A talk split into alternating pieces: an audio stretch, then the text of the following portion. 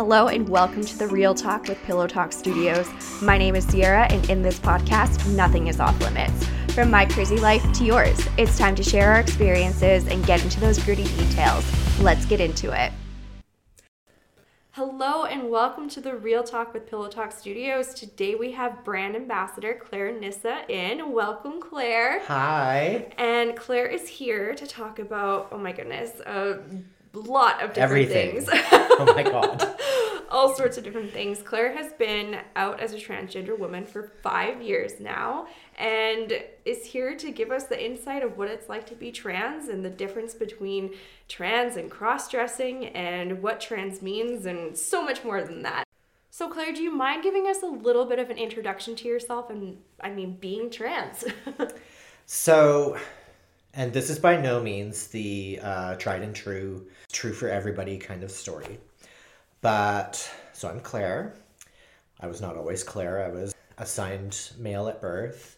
And I have known for as long as I can remember, it's one of my oldest memories. There's this metaphorical voice that has been in my head saying, You are not a boy, you're a girl. However, you know, growing up in the 70s and 80s, it's not a thing that we that was ever talked about back then. So it's not something that I could really put into words, but it was a feeling. And I recall God, the number of times I lay in bed at night just wishing wishing I would wake up the next morning and be a girl or praying to God or the devil or whatever power that be please please please just let me wake up and be a girl which of course never happened Unfortunately. so this went on for god for as long as i can remember. You know it's when you're when you're living in the 70s and 80s there's just so much rampant homophobia. I don't think i knew what transgender was until there's a novel by john irving that was turned into a movie that starred robin williams called the world according to garp. One of the ancillary characters in that played by john lithgow was a transgender woman that's probably the very first time i saw someone who was trans. They were of course played by a cisgender male. But there was let's see uh, what, did, what did we have for, me- for media representation of gender nonconformity? We had corporal klinger on mash. I don't know if you ever saw mash. Um, I tried to avoid it as a kid because I thought it was kind of boring and it only came on when, like, you were sick. i loved mash. It was funny funny funny but Yeah. also like yeah i don't know it's a different time i suppose yeah. But Corporal Klinger was this zany character who was trying to get out of the army through what was called a Section 8. And a Section 8 was uh, mental insanity. So he would cross dress. And here was this like hairy legged Lebanese gentleman with a big hook nose wearing like Christian Dior and like all these amazing dresses and Yeah. like silk stockings and like, but still walking around like a man and performing guard duty. And Mm-hmm. Yeah. it was all very funny. And it was supposed to be funny. Yeah, a- absolutely. It was the butt of the joke. Yeah. Right? And nobody like batted an eye. It was just Corporal Klinger trying to get a Section 8, but everyone knew he wasn't insane. That was Corporal Klinger. Then we had, gosh, moving into the 90s, there was Ace Ventura Pet Detective. That was, again, the butt of a joke. And it was kind of a disgusting joke. Like the, the transgender person in that was Ellen Einhorn, who was the villain of the piece and had transitioned to get revenge on Ray. No, she she was Ray Finkel. I, I can't. Anyway, Yeah. it was it was again the butt of a joke, and the trans person was disgusting. And then you had the the greatest monster of all, Buffalo Bill, from Silence of the Lambs, who was a monster. And even though there's a very there's a small throwaway line in the movie that talks about transgender folk and how this is not typical of their behavior, this is something that uh, carries on to this day that uh, trans women especially are predators who are just trying to hurt women Yeah. And to uh, take over their safe spaces and whatnot. And there's a really good documentary on Netflix, or there was, I'm not sure if it's still there, called Disclosure, which talks about everything I just talked about and like the, the representation in media of trans folk and how it's been just really, up until the last probably five years, has been lacking or just very negative. We have The Crying Game, which is another film. It was lauded, like it was given immense uh, praise for its time. But the initial reaction to this trans uh, character, when the when the protagonist finds out that the woman he's been kissing is transgender, he runs to the bathroom and starts throwing up after kissing her. Wonderful. Right. Oh, So yeah. At no point during this time can I feel like this is something that I can talk about. So it was something. Uh, it was it was deep shame. So I would dress in private, and again, it was all something that was very shameful. And I would I would get clothing, and then I would purge, and I would get clothing, and I would purge, and it was something that I would continue to repress for decades.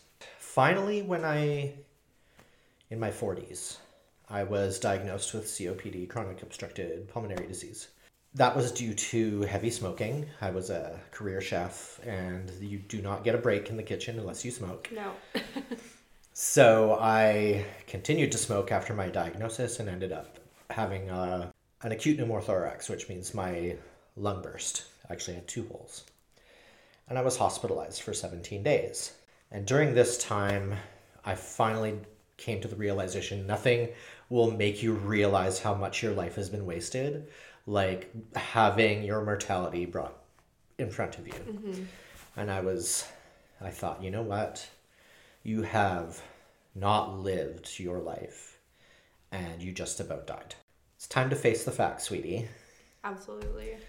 And I did as much research as I can, and you go look up transgender on the internet and see what you find. It is not easy to find the truth. There's all kinds of misinformation. There's a hell of a lot of porn. Uh, and yeah, it's it's anyways. Through some deep diving, I managed to figure out and here was one of the reasons I really struggled with it. Not only am I transgender, but I'm gay. I like women. I am not attracted to men. So I never thought that, like, I can't transition. I'm not into men. Why would I go to that length? I didn't. I didn't realize that you can be both. Like it just never occurred to me. So yes, you can be both. You can be a transgender You can be a lesbian. transgender lesbian. You can be a transgender bisexual. Like the spectrum is vast and wide The limit does not exist. no, exactly. Actually, that one of the things I've learned is that there's about 8 billion different people on this planet, which means there are about 8 billion different sexualities. Don't let anyone define your sexuality. It's all you. Mm-hmm. It's all you.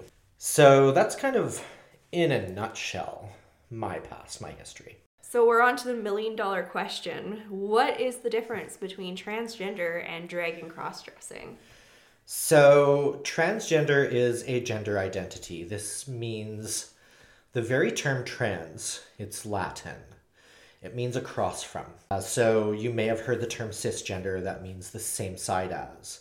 So, if you are cisgender, that means that your identity is the same as the gender you were born as. If you are transgender, that means your identity is across from or the opposite side of the gender that you were born as.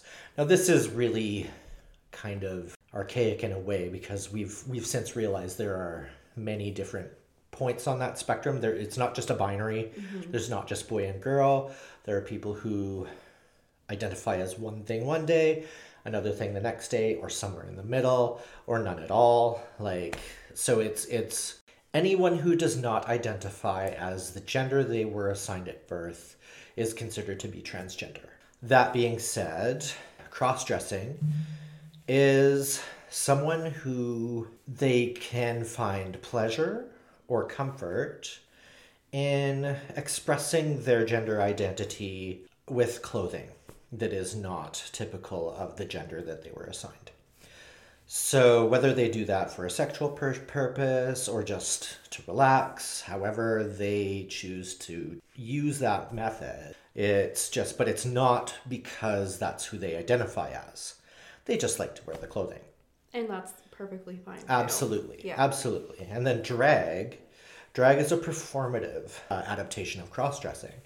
So, I mean, traditionally, if we go back to Shakespeare's time, uh, women weren't allowed in the theater. Mm-hmm. And so the women's parts were played by men. And actually, there's quite a tradition in British theater for there to be men dressed as women. And usually it's done for a lar- uh, like just for laughs. Mm-hmm. Um, you see this in the British British pantomimes. It's usually like overly ridiculous and exaggerated.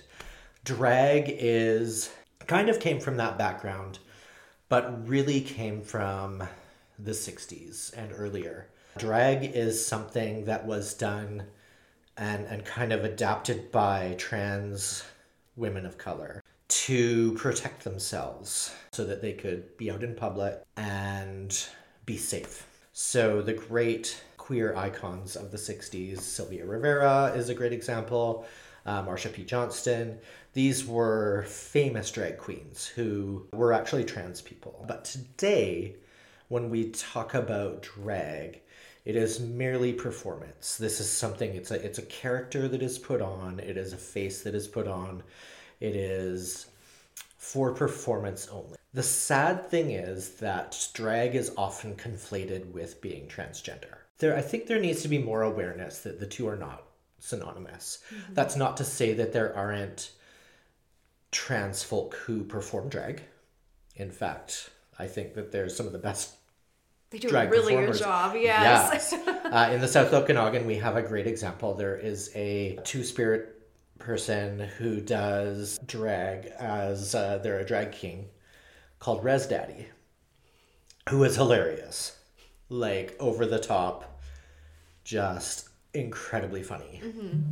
You know, I think it's it's become quite popular. It's been very brought to light, of course, by RuPaul's Drag Race.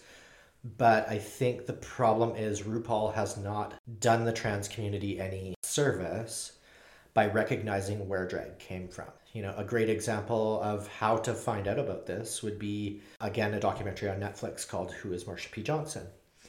which talks about you know the history of the, the pride movement according to the myths and legend of stonewall which was the riot which created the pride, pride movement at least in north america marsha p johnston threw the first brick at the riot so this woman was very much behind the whole pride movement or, or at the forefront of it and has been kind of lost in this this whole multi-million dollar kind of industry that is drag now. So, how would you, as a transgender female, explain it to cis people? So, the experience of being transgender is there's a few ways we can go over this. Firstly, so around the turn of the 19th century to the 20th century, there was a movement to make everybody write with their right hands, and people were forced into it as you are well aware, there are people who are left-handed, mm-hmm. and I I'm not aware of the exact statistic on it, but it's about forty percent of people are left-hand predominant. You know, if you're forced to use your right hand, that doesn't stop your left hand from being the dominant hand. So, no matter how much you're told to use that right hand, your left hand is still the hand that, that is dominant. So that's one way we can kind of explain it, but I don't think that delves deep enough. Uh, another good analogy is imagine a can of peas. The label says it's peas. It looks like every other can of peas you've ever seen. And when we open that can, it's not peas, it's carrots. Blasphemy. Right. Oh. I know. No matter how much you scold or tell that can that it should be peas, it contains carrots, and that's all there is to it. And there's no way you can change that. Mm-hmm. So again, this is kind of getting to where we we we want to be, but it's still a little ab- abstract. So let's get to probably the best illustration I've seen. We kind of came at this from the opposite side. So you as a cis woman, mm-hmm. uh, let's say you imagine that you were born into a male body and how that would feel, mm-hmm. right? But that doesn't work because you weren't born into a male body. So how can you imagine that feels? That? Yeah. Right. So instead, let's imagine that you are as you are. However, everyone in the world, besides yourself, tells you and treats you, you are male. 100%. There is nothing about you that feels male, but everyone around you tells you you are and mm-hmm. treats you that way. That is what it's like to be transgender. That being said, not everyone experiences this the same way. My experience goes back to as far as I can remember. There are trans folk who don't realize until much later in their life. There are some trans folk who suffer greatly from dysphoria. Dysphoria is the discrepancy in your head between your self perception and what the mirror tells you. So it's kind of an offshoot of, of dysmorphia, but to a greater degree. But dysphoria does not necessarily mean, like, you don't need to have dysphoria to be transgender. I have it greatly. It's mm-hmm. one of the the ways I understood I was transgender. Another way that you can determine that you're trans is by having moments of gender euphoria. So these are those times when you feel that your gender is affirmed in a way that just brings imagine that time that you felt more like a woman than you ever have and the joy that it brings to you. That is the euphoria of gender euphoria.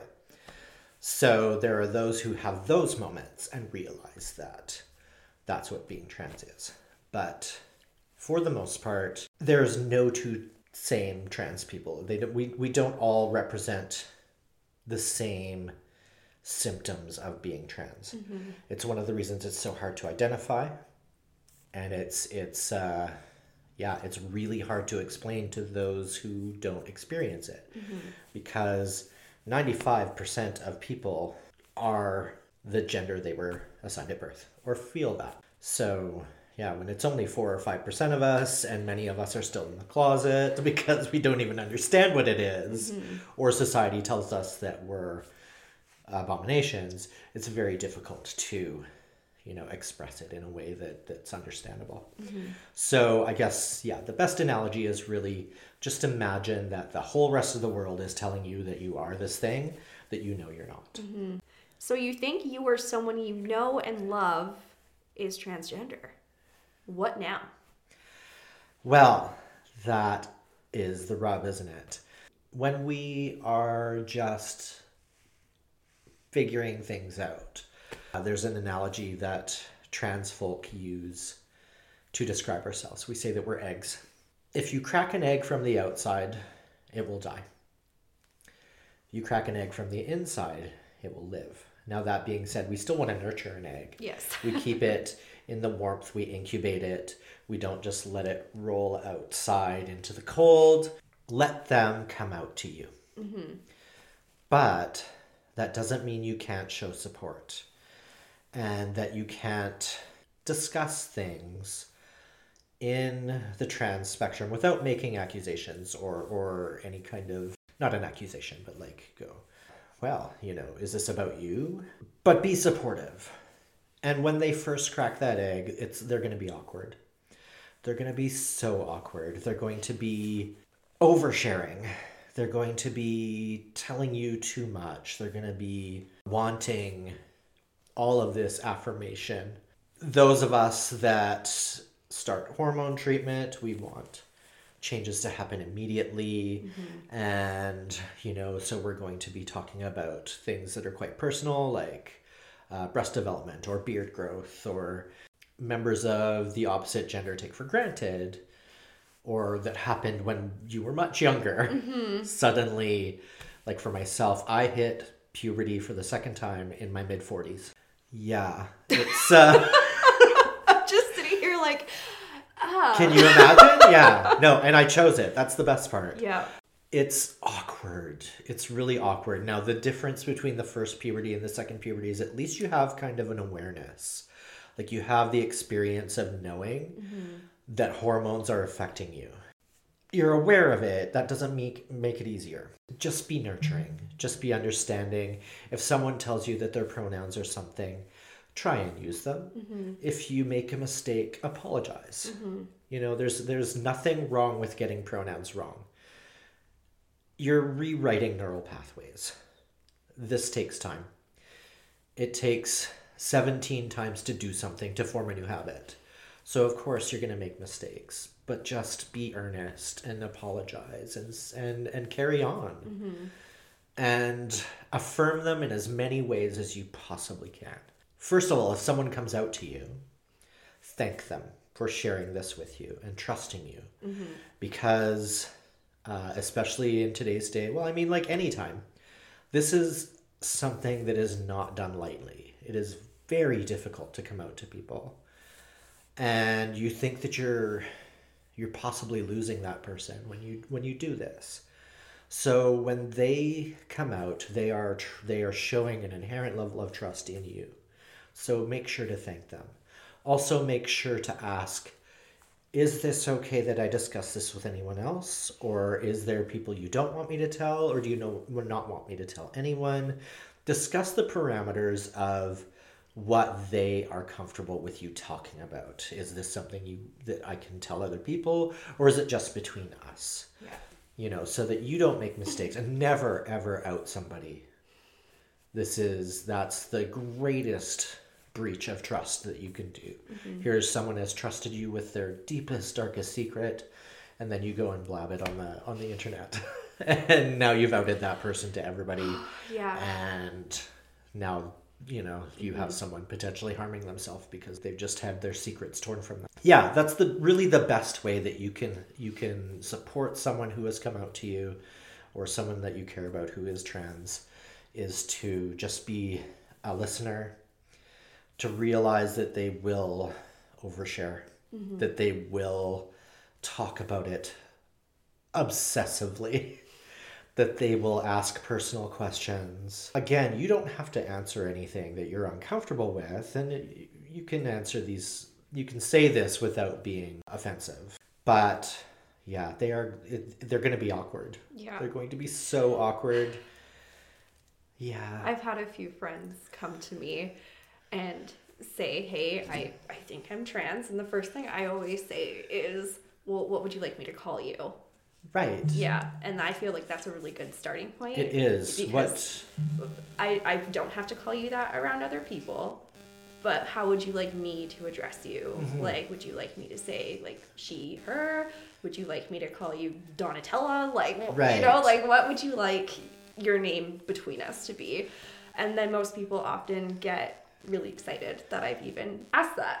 absolutely that's that's uh referring that's a reference of that gender euphoria Mm-hmm. is when you are when you're called that name it feels so good yeah. it really does Yeah. or when someone calls you she her they them Yeah. Mm-hmm. whatever your pronouns are it's just yeah it's so affirming and amazing and to come from a place where again you have been referred to something that you don't feel you are for your entire life yeah it's liberating and it's the best way you can support someone. Yeah, and I think on top of that, another thing that comes after that is like, where do I get girls' clothes? Like, where do I shop? Where do I get makeup? How do I how do I do this? Like, and if you know how to do those things Mm-hmm. support them in that way yeah, if you have extra clothing, if you can teach them how to do makeup.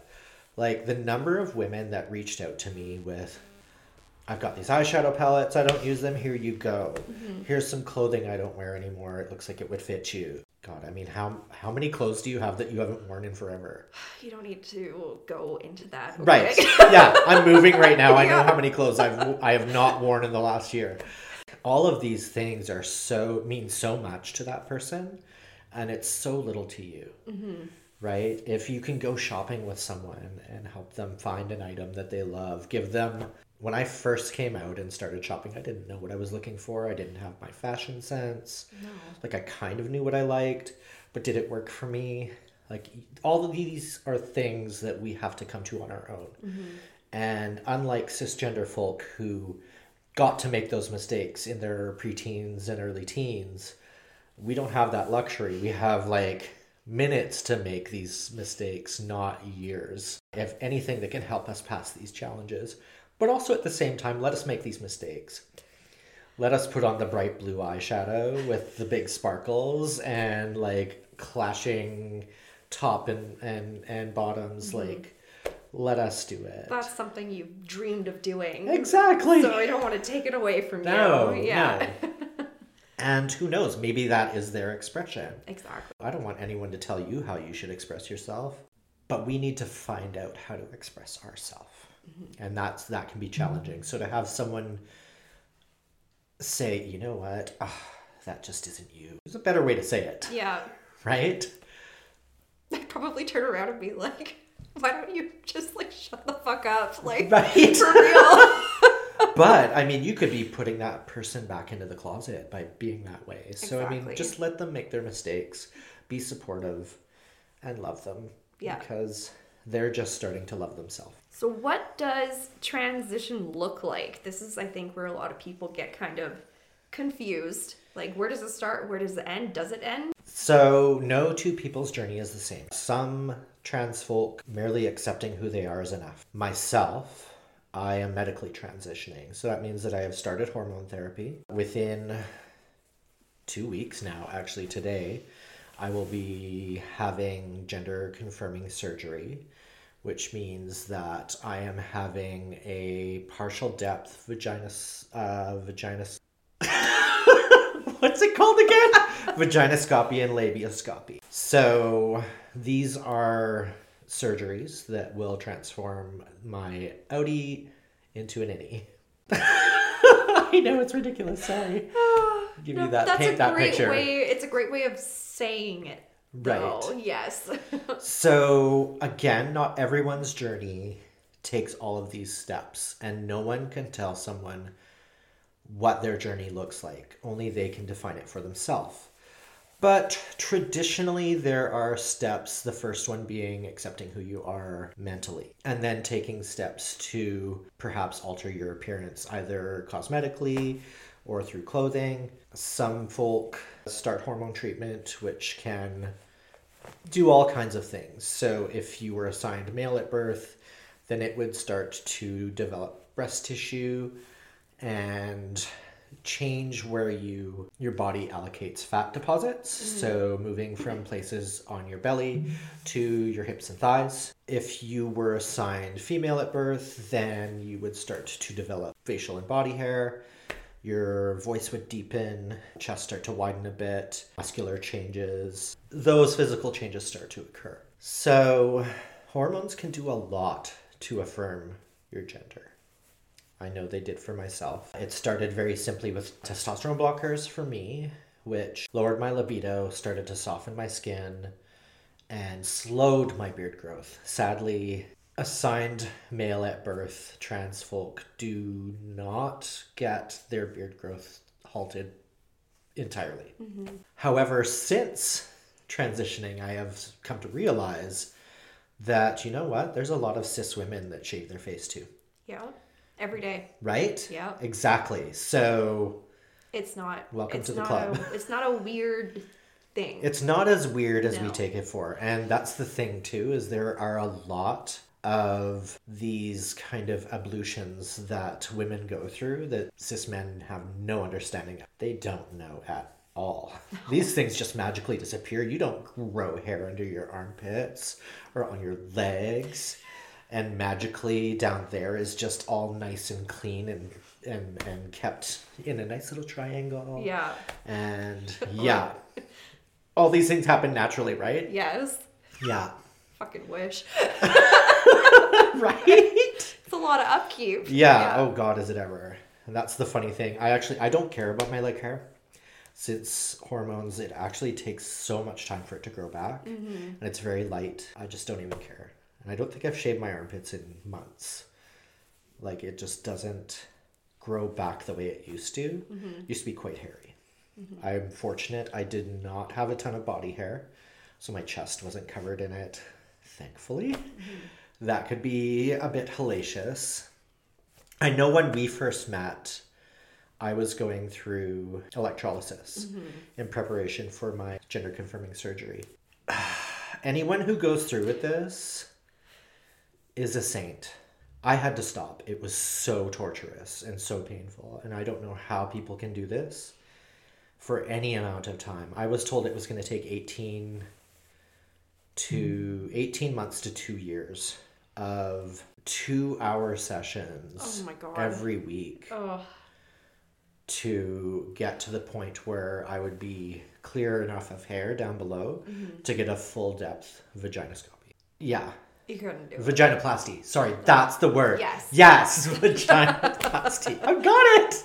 You did it, yay. I mean, I have done personally like a bunch of laser hair removal, and that can hurt too. Yes. Uh, but I do know that electrolysis is like 10 times more.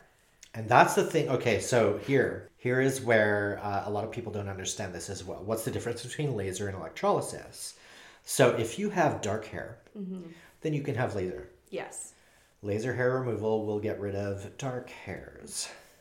If you have light colored hair, white, blonde, or red hair, electrolysis is required. Yes. And so this is not a little laser that does a quick.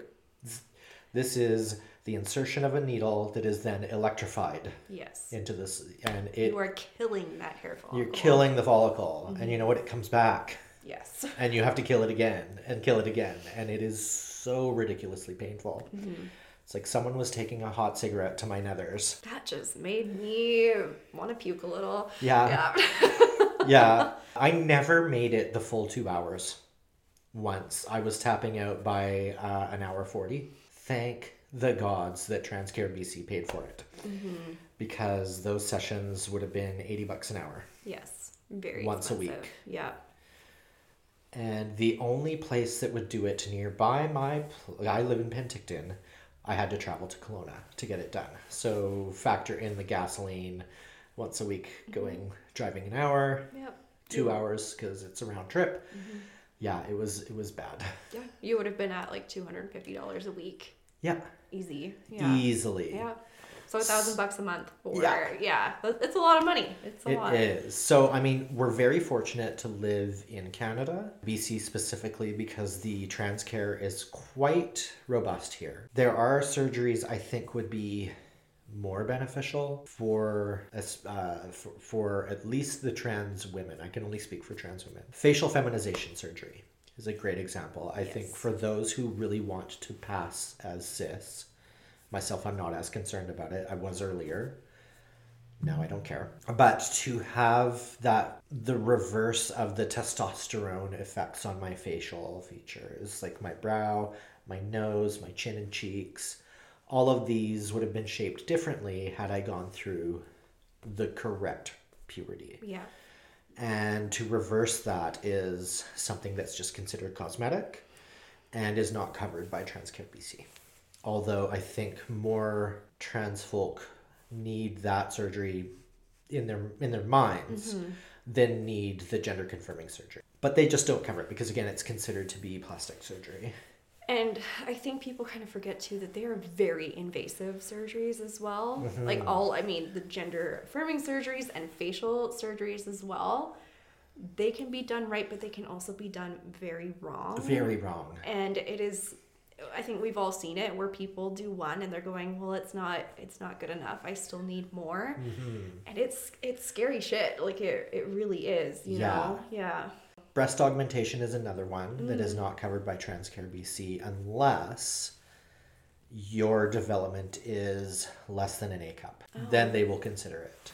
interesting Yeah. Hmm. So I'm lucky that I'm, for the most part, content with my growth. yeah i'm looking right now you have tits I do. yeah. They're tiny. Yeah. But they're there. they're cute exactly. They're cute and perky. That's all that matters.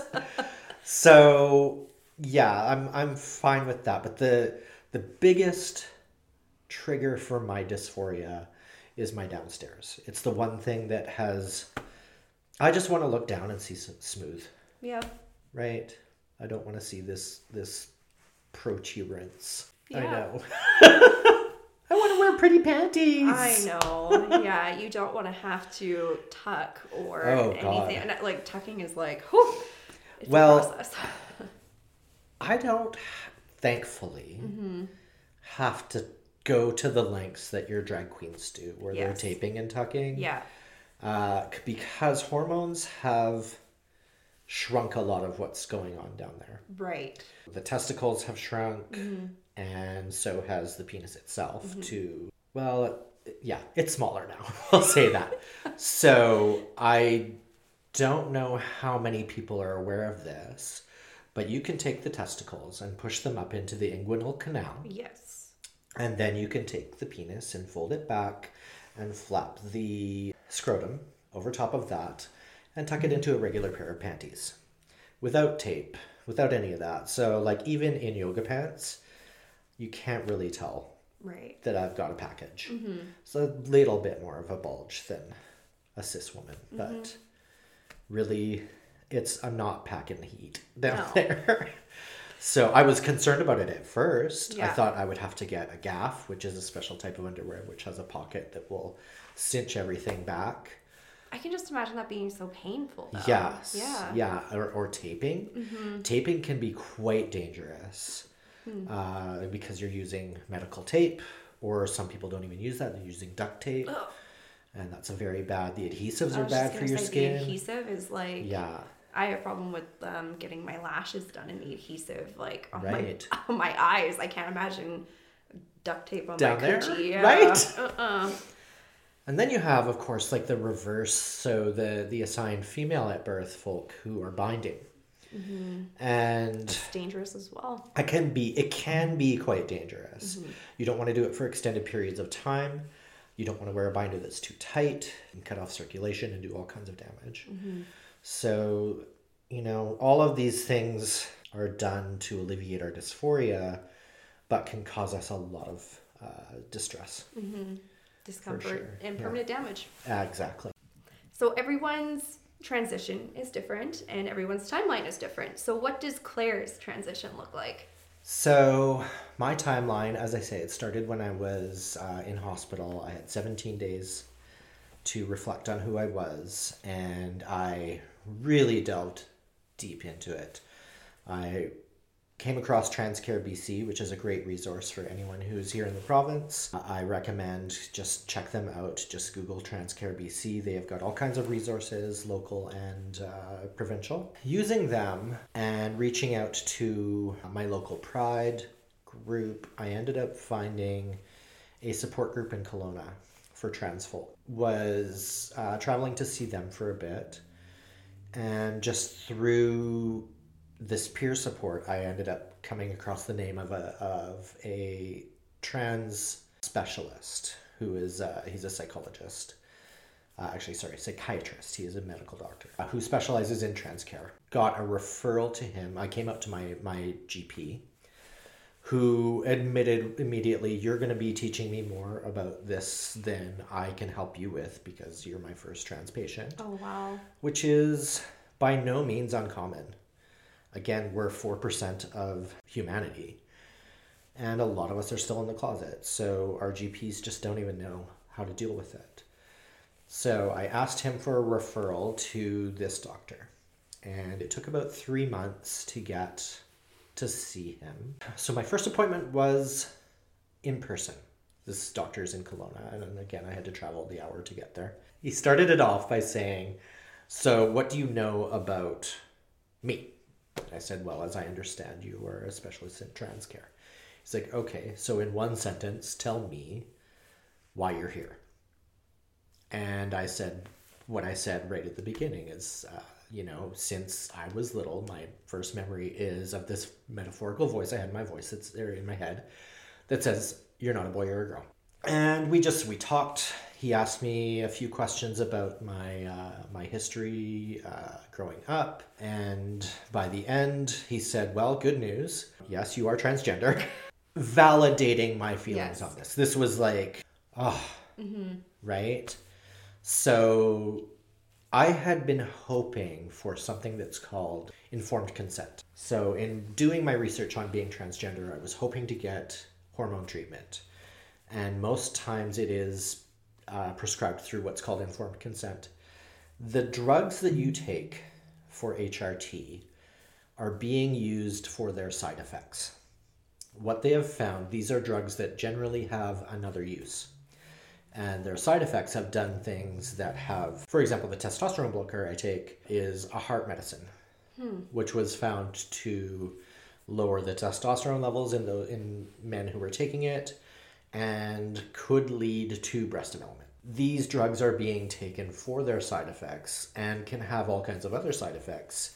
And so you are giving your informed consent that yes, I understand that I am taking these drugs in, in a means or for a means that they are not designed for and that I am aware of the side effects that they may have. Uh, some of which being they lead to sterility, my junk doesn't work anymore. I could not have kids to save my life unless I got off the hormone treatment entirely, and even then, it may not work. Yeah, these are all things that I was, I'm, I'm like, I'm hoping we have this informed consent model. He says, yes, we do. However, you need to get blood work done first. My next appointment was three months after that. I had had my blood work done, everything was fine, and he put me on the testosterone blocker first. And again, then it was like, we'll see you in three months another round of blood tests. Okay, your testosterone is not measurable anymore. It's below the scale, Woohoo. right? Literally, you have more testosterone than I do. Oh, that's so weird to think about. Yeah. Uh, testosterone is what makes people horny. yeah. So men and women produce it to varying degrees. I just don't anymore, or not to a point where it's even registerable. Then I was started on low dose of estrogen. That was fun, I gotta tell you. The first time I had what I like to refer to as a wobbler, a complete emotional breakdown for no reason or a very small reason. I was watching, what was it? With my partner, we were gonna watch Sing. Oh, I love that. Yeah, movie. it's so it's so fun, right? Yeah. And I'm like, let's have a little snack, and I'm gonna go in the kitchen and I'm gonna make us some peanut butter toast, Yeah. and I make us a batch of peanut butter toast. Here's Abby's, here's mine. I go into the living room with my plate of peanut butter, and the plate flips, and what does buttered toast do? It lands butter side down on the cat fur covered carpet, and I just burst into tears. Bottom lip tremble, whole nine yards. It is waterworks. My partner's just like, oh, here, hon, let me. And I cannot be consoled. I can't speak. Don't help me.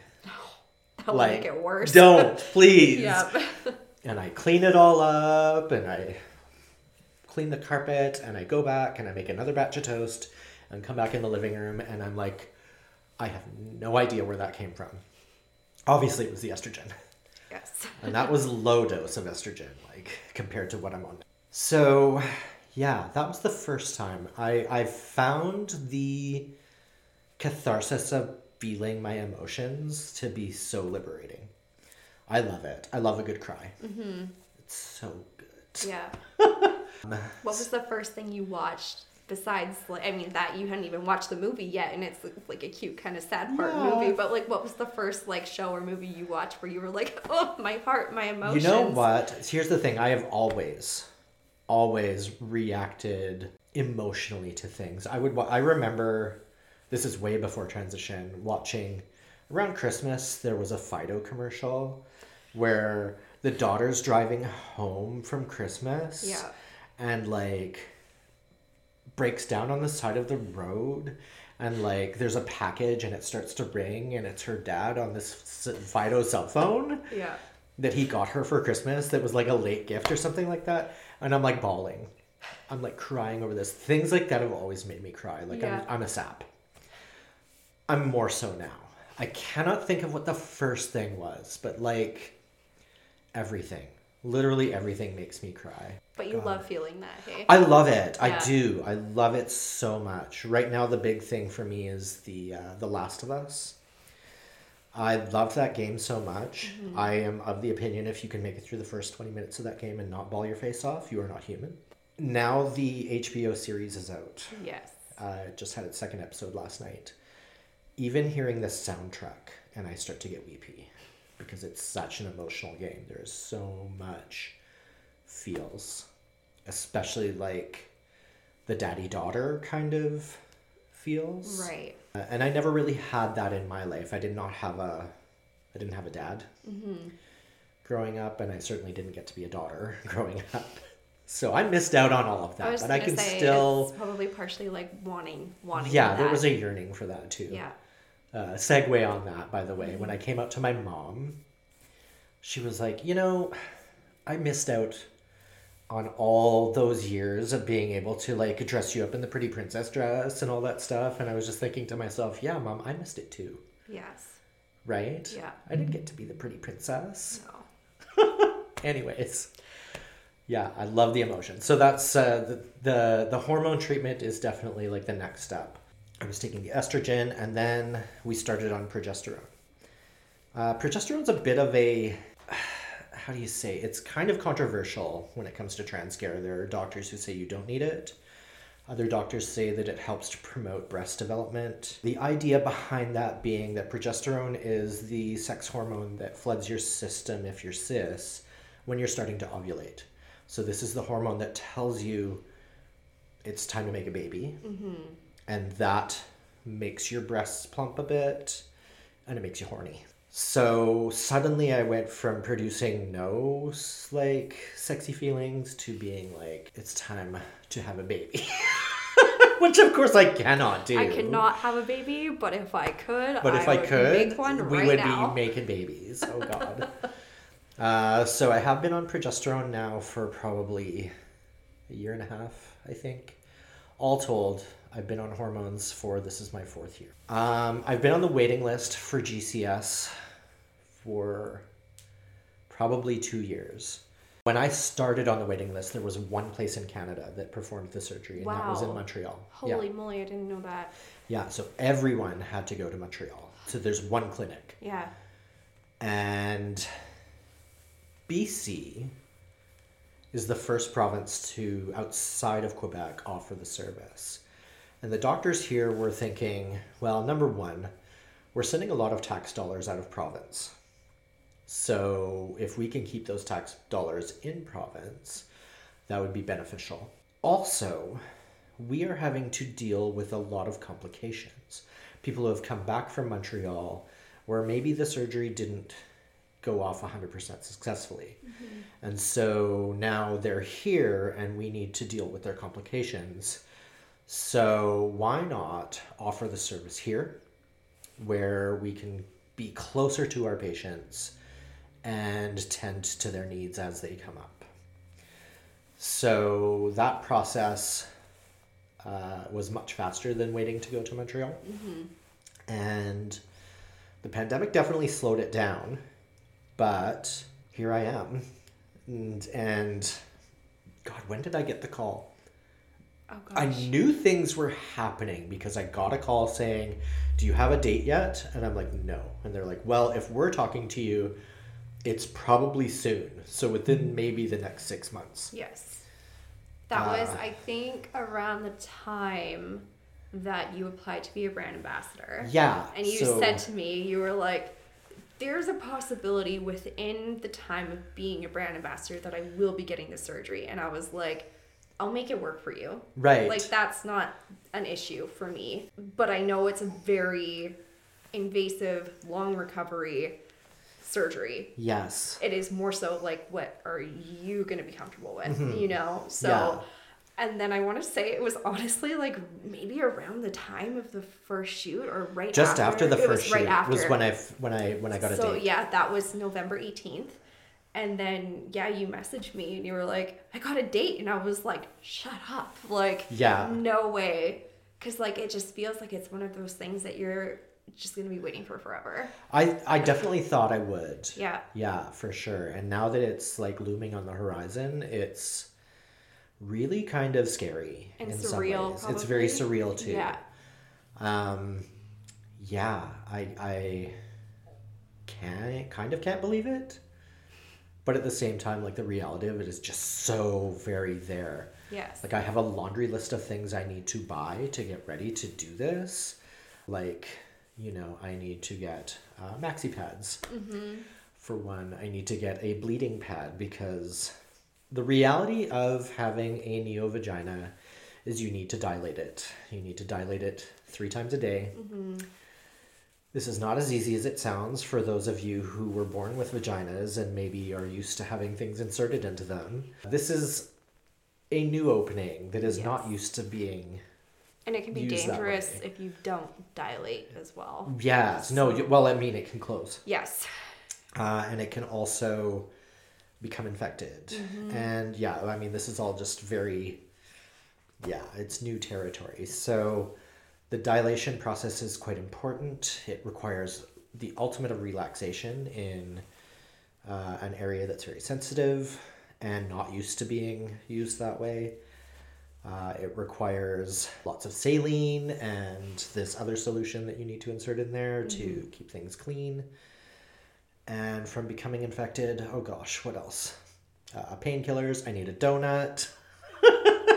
yeah, there's all kinds of stuff I need to get that's ridiculous that Yeah. I never thought I would uh, be. Uh, It's stuff you don't think about. you know, you just don't. Yeah. Like, there's. Yeah. You definitely don't just go in, come out with a new hole, and be able to do what you want with it right God away. no, hell no. I'm pretty sure that like sex is not a thing I can uh, do for at least six months. Mm-hmm. Probably six months to a year. Yeah. Now I'm getting the partial depth. No, I've lost the name again. It's okay. It's okay.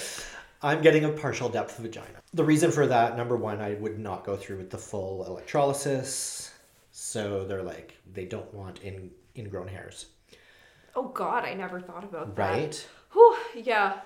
Uh, hairs on the inside can cause all kinds of issues. Yes. So let's just not do that. However, if you go partial depth, then the, there's no hair there. If it had been full depth, it would have been about 15 centimeters. I'll be getting about 8 centimeters. It's still It's still enough. Yeah. And frankly, again, I'm not into men, so I don't really care about pleasing a man. exactly. I don't need to be accommodating to a penis. No, It's not something that's that's someone telling you they're packing a big package means nothing to nothing you. to me. It's like, yeah, no, whatever. Now, if you've got a strap on, I guess that's a different story. but you're not getting the sensation of having to go fully in there. exactly. Um, it still requires the dilation. And uh, yeah, that's a whole process of, for the first three months, it's pretty much a full time job uh, because it takes time to relax enough to insert. And then there's three different sizes uh, that you need to use the small one at first. And then you increase to the larger one, and then the largest one, and then you rinse and repeat. And this is done three times a day for that first three months. Huge process. Yeah. yeah and then as well as that like you are taking a very long time off work Yeah. to be able to accommodate with all of this too Yeah, exactly. and you're going to be down in vancouver for a, A month. month, Yeah. yeah. They want to have weekly appointments with me to observe what's going on down there. Obviously, as the healing is just uh, starting, they'll need to remove sutures, all that kind of stuff. Then I was told, okay, so for the first month, we need to be here in person. After that, you can just take pictures and send them to us, and we can do the uh, appointments over phone. Mm-hmm. Like, oh, great. yeah, I'll just be taking pictures of my coochie. yeah but it's a designer coochie so it's okay. exactly. Loving it. i think that's really awesome that they did open up for it to be in bc because they did realize that how many people were probably having to go back to montreal for revisions or even just help Well, they were having to do the revisions here, oh that too yeah right? So if they're already having to do that much, why not just do the whole thing here? yeah And that's why the department was was created here. yeah Oh, And it's outside, like I say, outside of Montreal, it's the very first province in BC, in Canada to offer it. Mm-hmm. So I'm very fortunate to be here. Our very last topic of today's episode is what are hurdles that trans folk face in today's world? Yeah, we have a lot of hurdles. Number one, probably being misinformation. There are a lot of hot button points right now that are going on about trans folk. Many of them focus on trans women. We tend to ignore trans masc people or infantilize them. Trans exclusionary radical feminist uh, kind of side of things like to refer to them as lost butch lesbians who just don't understand, Right. which is so infantilizing and it's so misogynistic. Yeah. Uh, and then, of course, all of the trans women are predators who are merely trying to gain access to women's safe spaces. We are just dressing in women's clothing to get into the bathrooms so that we can rape all the people. Yeah. Pardon me for the use of the R word. It's it's the truth though. Yeah, Like, no, it is. Like the Yeah. reality of it is that Uh, a trans woman is far more likely to be harmed in a public washroom than a cis woman by a trans woman. And you are far more likely to be assaulted in a bathroom by a Republican politician than a trans woman. Hands down. The, the statistics do not lie. Those are some of the hurdles there is a very vocal minority, especially that's coming from the U.S. It is moved into the U.K. and and we see them here in Canada as well. They're very vocal. They are almost exclusively evangelical Christians who are the type that you know women wear dresses men wear pants and these are gender roles. Women are in the house and they're cooking and taking care of the kids and the men are the breadwinners. Their way of life is changing and has been for decades now. We had women's lib. I'm sorry. Women can do what they want with their lives and nothing they can say about it will change that. And now that we have gender differently gender identifying people expressing themselves they are shaking this uh, demographic even more. So they're kind of in their death knell and fighting back really hard. And you see this uh, in some of the southern states where there's the anti-trans bathroom laws and anti-trans medicare uh, even trans people in sports. Uh, there has been a couple of really key cases there in secondary schools and college. One is a trans masc wrestler who was forced to wrestle with cis women because they were assigned female at birth. But it's not fair to the cis women that they're wrestling with because they are on testosterone. Yeah. Their musculature is different, and they have literally just rolled over everyone that they're wrestling with. But that's the way that it should be because they were assigned female at birth. And then you have the trans women who are trying to compete in women's sports. The Olympics have allowed this since the early 2000s. The rationale is once you have been on hormone treatment for over a year, uh, your musculature has declined. It's it's, and my doctor told me this when I first started. If you want to keep the musculature you have now, traditionally and statistically, women have 80% of the strength that a male has for the same body size and type. So if you want to keep your current strength, you will need to exercise 120% of what you do now. Oh God. Right. That's Just to keep your strength at where it mm-hmm. is now. And I can attest to the fact that I cannot lift what I used to be able to. I cannot move as fast as I used to be able to.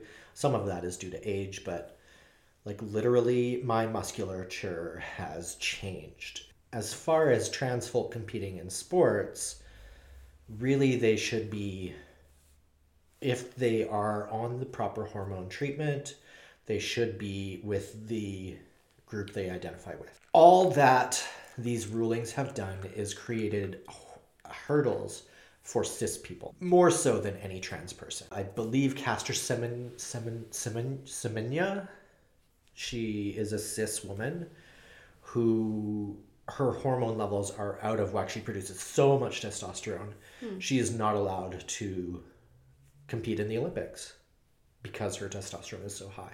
And it's naturally that way. So, you know, how does that even happen? It's really funny, I find. Do you know how there became a different category for women competing in sports? I don't. The Boston Marathon. oh. So before women were allowed to run in the marathon, mm-hmm. this woman ran and she competed. And I can't remember where she placed, but very high in the field. So high that male egos were very crushed by this. They allowed it to happen, but they can only compete against each other. They can't compete against men. So that's why there was women's categories because the women were competing too well against men. Right. So the very idea that there are different sex categories is kind of sexist and misogynistic. Really, if you think about it, weight and height would be a much better Absolutely. Yeah. way to categorize, like the way they do boxing Yeah. or something along those lines would Yeah. be far more fair than gender categories. Yeah. It's like how I don't know if you know about like the body mass index is Yeah. bullshit. Yeah, exactly. Um, it was created ages and ages ago for one type of human, which was like Nordic yes. males, hmm and that is such an unfair way of Exactly. you know quote unquote like judging. It's racist. It's sexist. Yeah. So, I mean, these are some of the hurdles. The other hurdles, of course, are we just don't understand. There's not enough education out there. It's hard to find information that isn't biased or just outright disgusting. The media is getting better, but there's still quite a bias against the trans community, and most of it is weighed against trans women. Again, we have this fear that they're predators. And the rest of the trans community does- doesn't exist. The non binary doesn't exist. The trans masc doesn't exist.